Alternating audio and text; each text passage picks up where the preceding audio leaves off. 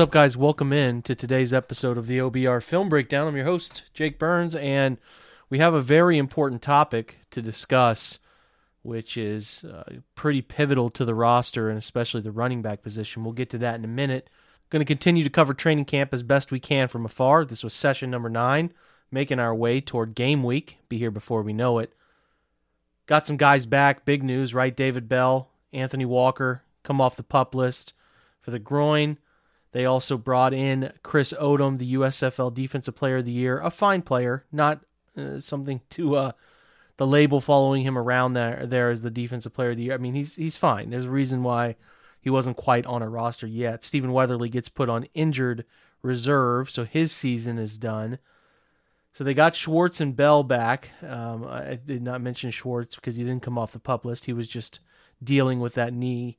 But they did lose Michael Woods, uh, who's had a nice camp, the rookie out of Oklahoma. He re aggravated a hamstring injury, same one he had an issue with back in the spring.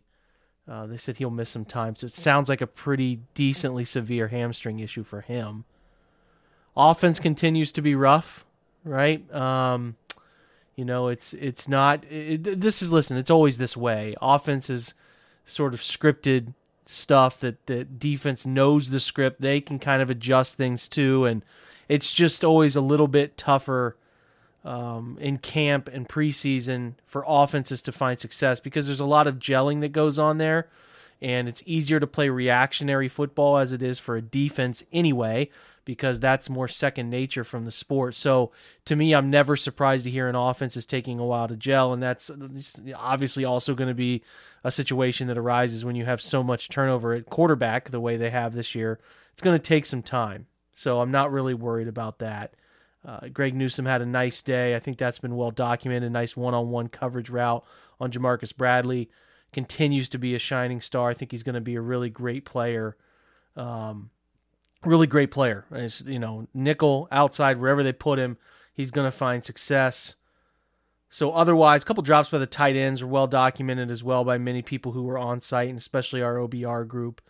Uh, Donovan Peoples Jones had a touchdown in the back of the end zone during goal line period. Uh, interception was thrown by uh, Jacoby Brissett on a tip pass. A lot of tip passes today. Jovante Moffatt ended up picking one off running backs, especially D'Ernest Johnson, as we're going to talk about in this in this upcoming visit with Matt, running routes. They were really effective today, uh, and they continue to be tough covers. Those guys uh, in space. So uh, Chubb continues to have a nice camp, a lot of breakaway runs, a lot of runs where it looks like if he had to handle himself, he'd be just fine. Nick Harris was back on the field. He had that uh, injury, a poked eye issue a couple days ago before the off day. Alex Wright left for a little bit, but he came back uh, came back out, so it wasn't a, wasn't a big deal there. We didn't really get an idea of what that injury was. Uh, Browns fly to Jacksonville for Friday's preseason opener. Um, they go on Wednesday afternoon, is what I believe. After a noon practice, they'll then take off down. So that Friday will be here. We're technically coming up on game week, which is which is pretty bananas. So they'll go down there, fly, uh, land Thursday, walk through Friday game, and then they'll be back at it on Sunday. They'll take Saturday off, film review, study, and then get back out there on Sunday. So anyway, that's camp as far as I can tell. Videos I see, reports I get from our OBR guys, things I see on social, doing the best I can. Will not make it up to Berea this year because of our newborn, obviously. Um, but yeah, that's what I'm seeing. That's what I like to try to give you insights on. Now we're going to switch and talk about Kareem Hunt and all that goes with the Kareem Hunt situation, as we learned from Josina Anderson's coverage that he is having an issue with his contract. And uh, we'll talk with Matt Waldman about that from RSP Boiler Room and many other things. Matt does a great job and is always a great opinion on running back. So let's get over to that interview right now. We're driven by the search for better. But when it comes to hiring, the best way to search for a candidate isn't to search at all. Don't search match with Indeed. Indeed is your matching and hiring platform with over 350 million global monthly visitors, according to Indeed data, and a matching engine that helps you find quality candidates fast.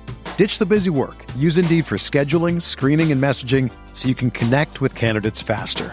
Leveraging over 140 million qualifications and preferences every day, Indeed's matching engine is constantly learning from your preferences, so the more you use Indeed, the better it gets. Join more than 3.5 million businesses worldwide that use Indeed to hire great talent fast. And listeners of this show will get a $75 sponsored job credit to get your jobs more visibility at Indeed.com slash BlueWire. Just go to Indeed.com slash BlueWire right now and support our show by saying that you heard about Indeed on this podcast. That's Indeed.com slash BlueWire. Terms and conditions apply. Need to hire? You need Indeed. When you need mealtime inspiration, it's worth shopping Kroger, where you'll find over 30,000 mouth-watering choices that excite your inner foodie. And no matter what tasty choice you make, you'll enjoy our everyday low prices, plus extra ways to save, like digital coupons worth over $600 each week. You can also save up to $1 off per gallon at the pump with fuel points. More savings and more inspiring flavors make shopping Kroger worth it every time. Kroger, fresh for everyone. Fuel restrictions apply excited to bring Matt Waldman in when whenever I talk running backs or uh, whatever angle on whatever topic around running backs. I just love Matt's opinion on it. He is the OG Nick Chubb supporter, pounding the table before anybody else was, and uh, I, I, like to give you that shout out, Matt, because you taught you taught the you taught the folks about Nick way back when back when Nick was wearing number thirty one for the Browns when he originally uh, was on the was on yeah the special teams Nick Chubb. That's right. That's right. When uh, Hue Jackson didn't want to play him, Nick Chubb. Um, so listen, Kareem Hunt today comes out and basically makes it known to Josina Anderson that he is a hold in, meaning he's going to do individual drills, but he is not doing team periods. He's basically looking for a new contract. Currently, his contract has him set around the six million dollar range um, as a part of his extension. His total value is at 12, uh, a part of that extension. You know, obviously Kareem was extended in the midst of being brought in on a very short contract, given his personal life situation that, that arose uh, from the video and all of that was out there, his suspension. So the Browns gave him an early extension. Now Kareem, having removed himself from that once more, and I believe he's at six million. He wants, I mean, he's right there around Chase Edmonds is at six million in Miami. Austin Ekeler's at six one two five. Nyheim Hines is six two. So the range of like under Joe Mixon. So the average per year goes basically McCaffrey, Kamara, Elliott, LOL, uh, Cook, Henry, Chubb for now, uh, Jones, and then and then Mixon. Uh, those guys are all above twelve, and then it dips down to Saquon is is down at seven point seven. Uh, as a part of his rookie deal, the last part of his rookie deal. Then James Conner, Leonard Fournette are in that seven million dollar range. So I imagine Kareem wants to be somewhere between the middle of those guys. I'm not sure. That's what it seems like. I guess the question for me is do you, first of all, how much do you value Kareem given Cleveland's situation, Matt? He's 27. Um, I think he turns 28 in season. So he is at a crossroads of like, hey, this might be my last chance to cash in. But I'm just curious if you are a part of the Cleveland Browns decision makers, how much do you value him for for the future not what he's done but for the future of where this is going right now and into 23 and, and potentially 24 yeah and i think what you just touched on before uh, kind of as a side point i think is very important just to consider and as the kind of set the baseline is for for this conversation which is that he turned 27 today and he knows because his agent has to be telling him if he hasn't figured this out for himself with conversations with other running backs throughout the league, which is that he this is his last shot to be a starter somewhere if he and I think it's really an angling for a trade mm-hmm. because I think what he's looked at here is where you know Deshaun Watson isn't going to play. So now we're not we're most likely not in contention um, the way that we were. Um, and if they were in contention for a Super Bowl and they they really thought that, you know, and you know, Watson might come back mid-year or late in the year and they could make a playoff run, he I'm sure it was fine because then he figured then next year, you know, he'd have an opportunity. But to play on a team where maybe he feels like or his agent feels this way because I think we all we wouldn't question Kareem Hunt's motivation as a player. I think everyone knows that the guy obviously plays football with a high level of effort.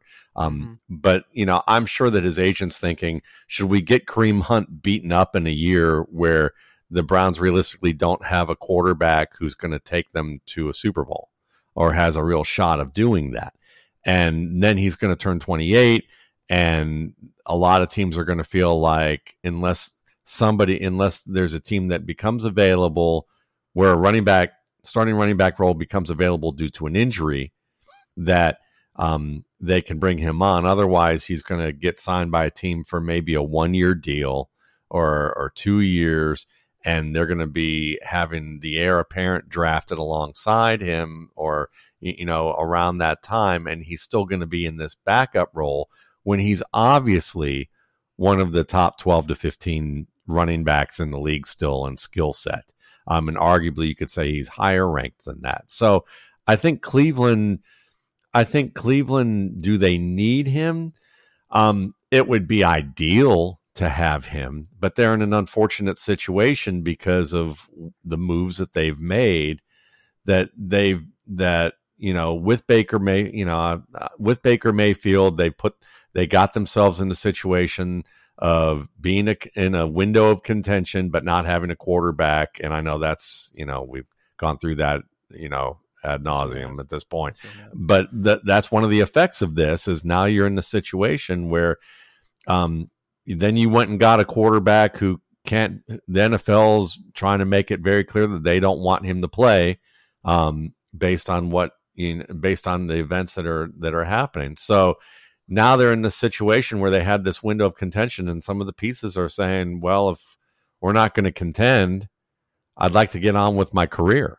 you, yeah. you know, in a different way. So can um can the Browns do this? Absolutely, because while you know, people the the the narrative is that Nat, Nick Chubb isn't as good of a receiver as Kareem Hunt, and maybe that's true in terms of route running.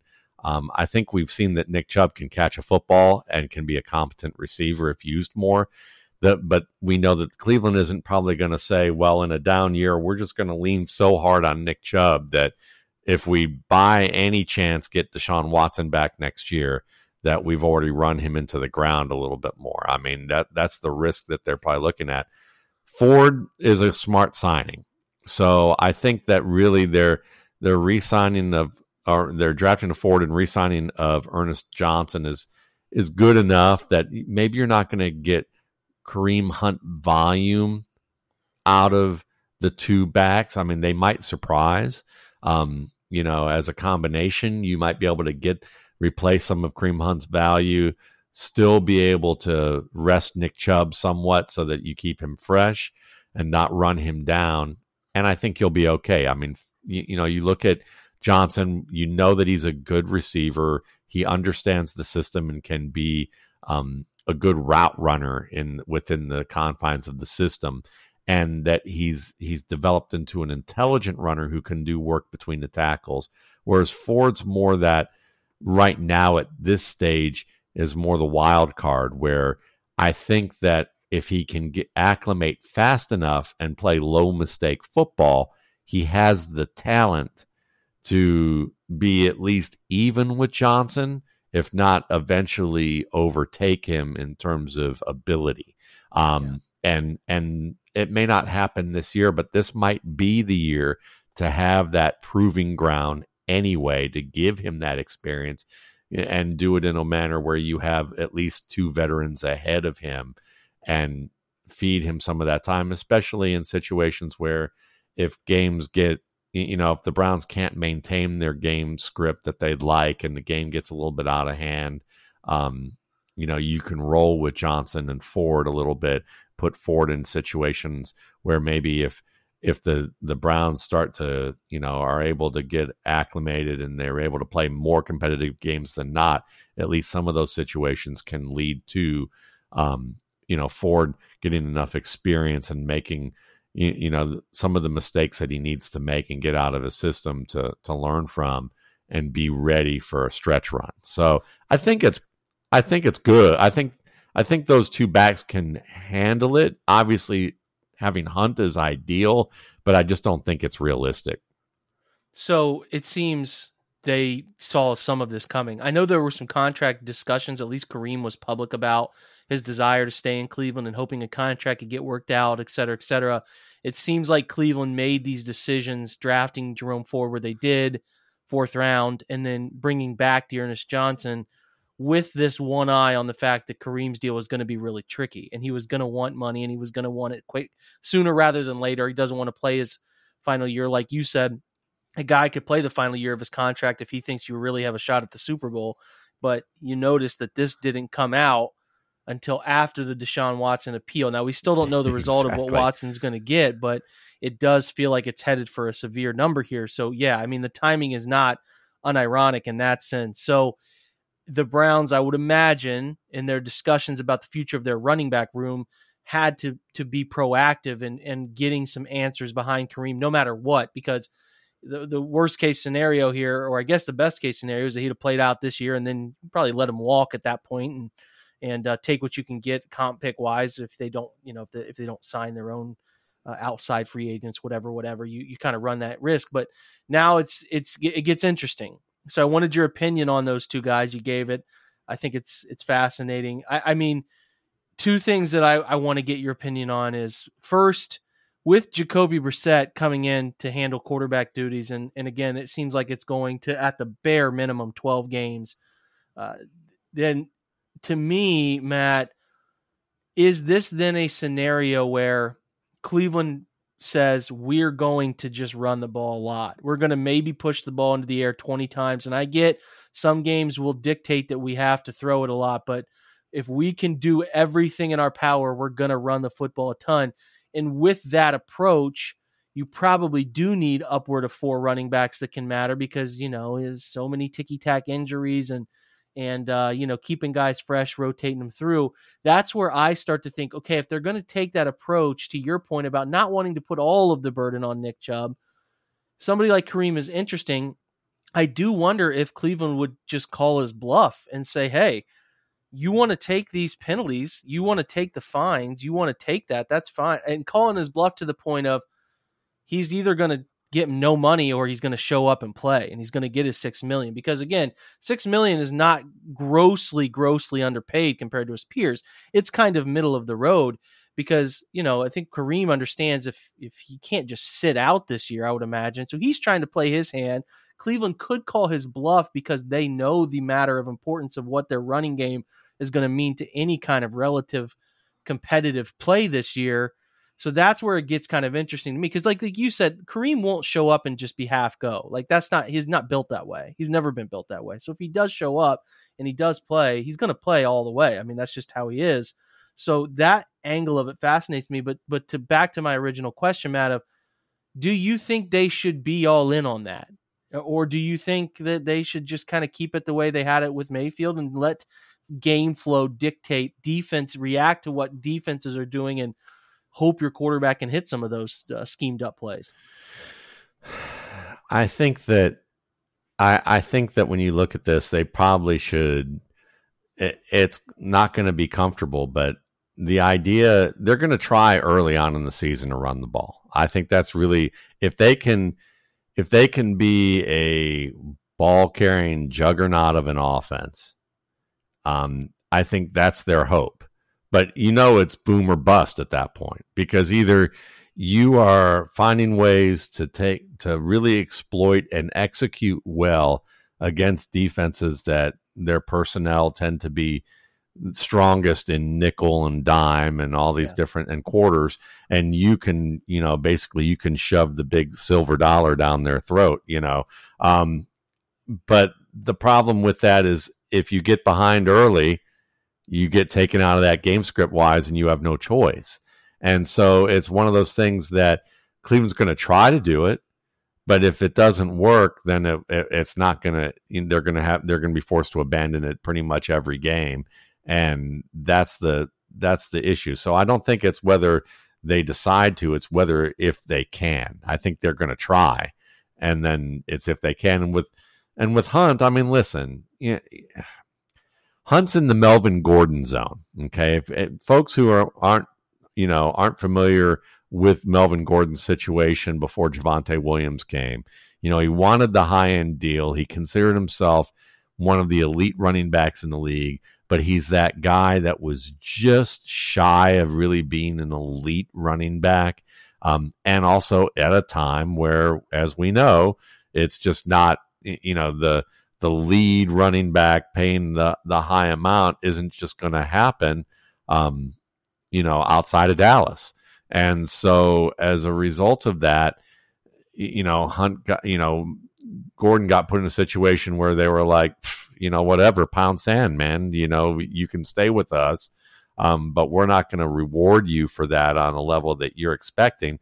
But you could understand why Gordon felt that way. It wasn't in Denver; it was in it was with the Chargers at that point, yeah. where chart where he felt like I'm good enough, and you could understand why he felt that way. But even when you're doing the analysis, there was enough nuance to look at it and go, God, I feel for you because you're at that age where you're trying to cash in. You've seen it happen when you entered the league, but the league was changing. And now you're that guy who could have gotten that five, seven years ago. And now the league's different and you can't and you don't understand it. Whereas Hunt, to me, it's unfortunate for him in the sense that he did that, he put this on himself with the off field behavior. So what ended up happening is, you know, that's the only reason he's in Cleveland. You, you know, he would have been he would have been part of maybe a two-time or three-time championship winning team in Kansas City if he were a part of that. Um, and he cost himself that, and he cost himself a chance to be what you, you know when you look at his talent, a potential Hall of Fame Hall of Fame stats compiler throughout his career, um, and he knows his ability. So, you know, I don't blame him looking at it either way, even if he owns that. And I bet he does. I bet he owns it and goes, this is what my career could have been. But right now, he's a warrior. And your warrior mindset, even in your career off the field, is going to be thinking, I've got to get this shot. I need one more shot just to just to be able to be everything that I could possibly be. And he know and as much as he, you know, likes being a Brown as much as he likes he admires Nick Chubb and is honest about you know what he who he's working with, you know, as a as a peer, he wants his own opportunity and you don't blame him. He's a competitor. So I, I just think that for Cleveland, it's it's a hard thing because they I think they can roll with three just fine. I mean, there aren't many teams that have four. I mean, there just yeah. aren't. I mean, you look at let's look at where Stefanski came from you know, at one point they they had Mike Boone, who's a good special teams player and a much better receiver and runner than given credit for, who's now with Denver.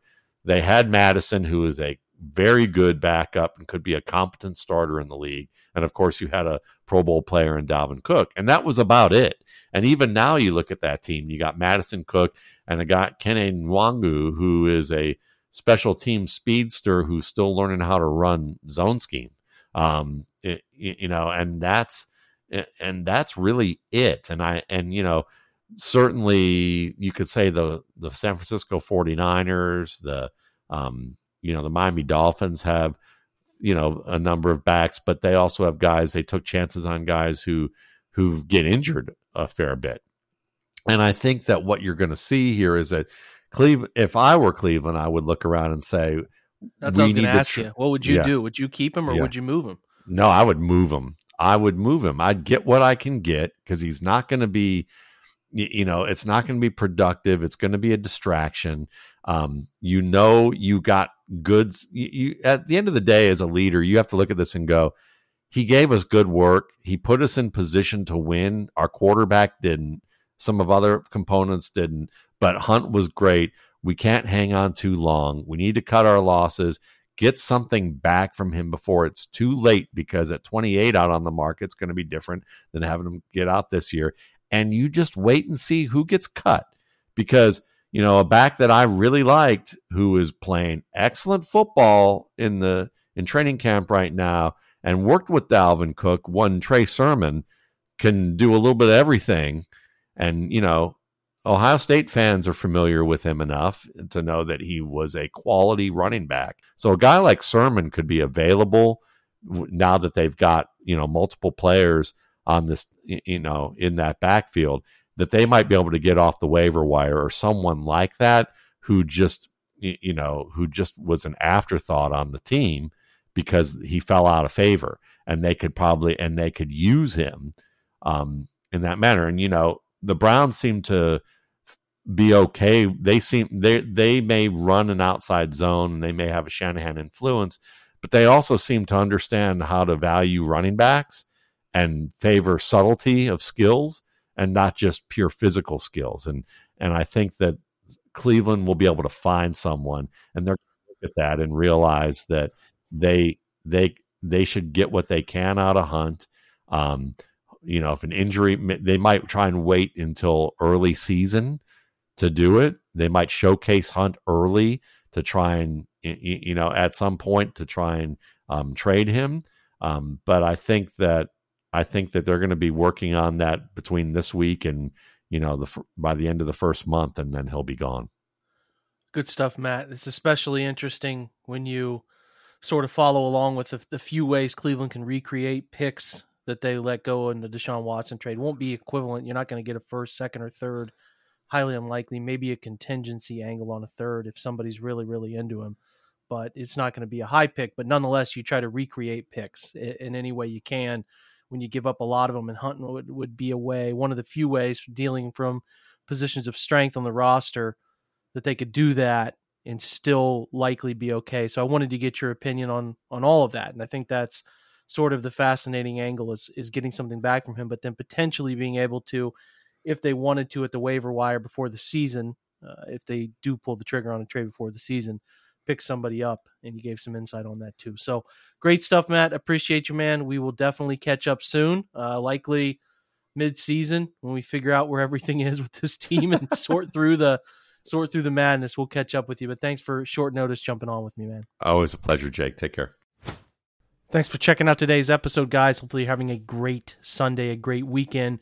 Trying to get a podcast out here on the weekend can sometimes be a bit challenging, uh, given the family life and all of that stuff as I've returned to work. But uh, we'll try to do that. Continue to get one out over the weekend and make this thing seven days a week because we're getting into, you know, most of the time we are seven days a week, but life has hit lately. But we'll get back into that seven day a week schedule as the season is about to kick up and get going, and we'll only have two weeks off listen, as they play this week, we'll only really have two weeks off. The bye week uh, between the preseason and the regular season starting, and then the actual bye week in the middle of the Brown season. That's it until January. So it's about to be football crazy, nonstop before you know it. So let's enjoy it while it's here, man. It's finally here, game week. So, uh, like I said, thanks to Matt for joining the show and taking time on short notice to talk about the running back dynamic. I appreciate his opinion on it. Thanks to you guys for continuing to stop by and check out this show the way you do. Always appreciate that support. We will be back with John Colosimo tomorrow for your Monday episode. So if you're listening to this on Sunday, like I said, have a great Sunday. Enjoy your time with your family and go Browns.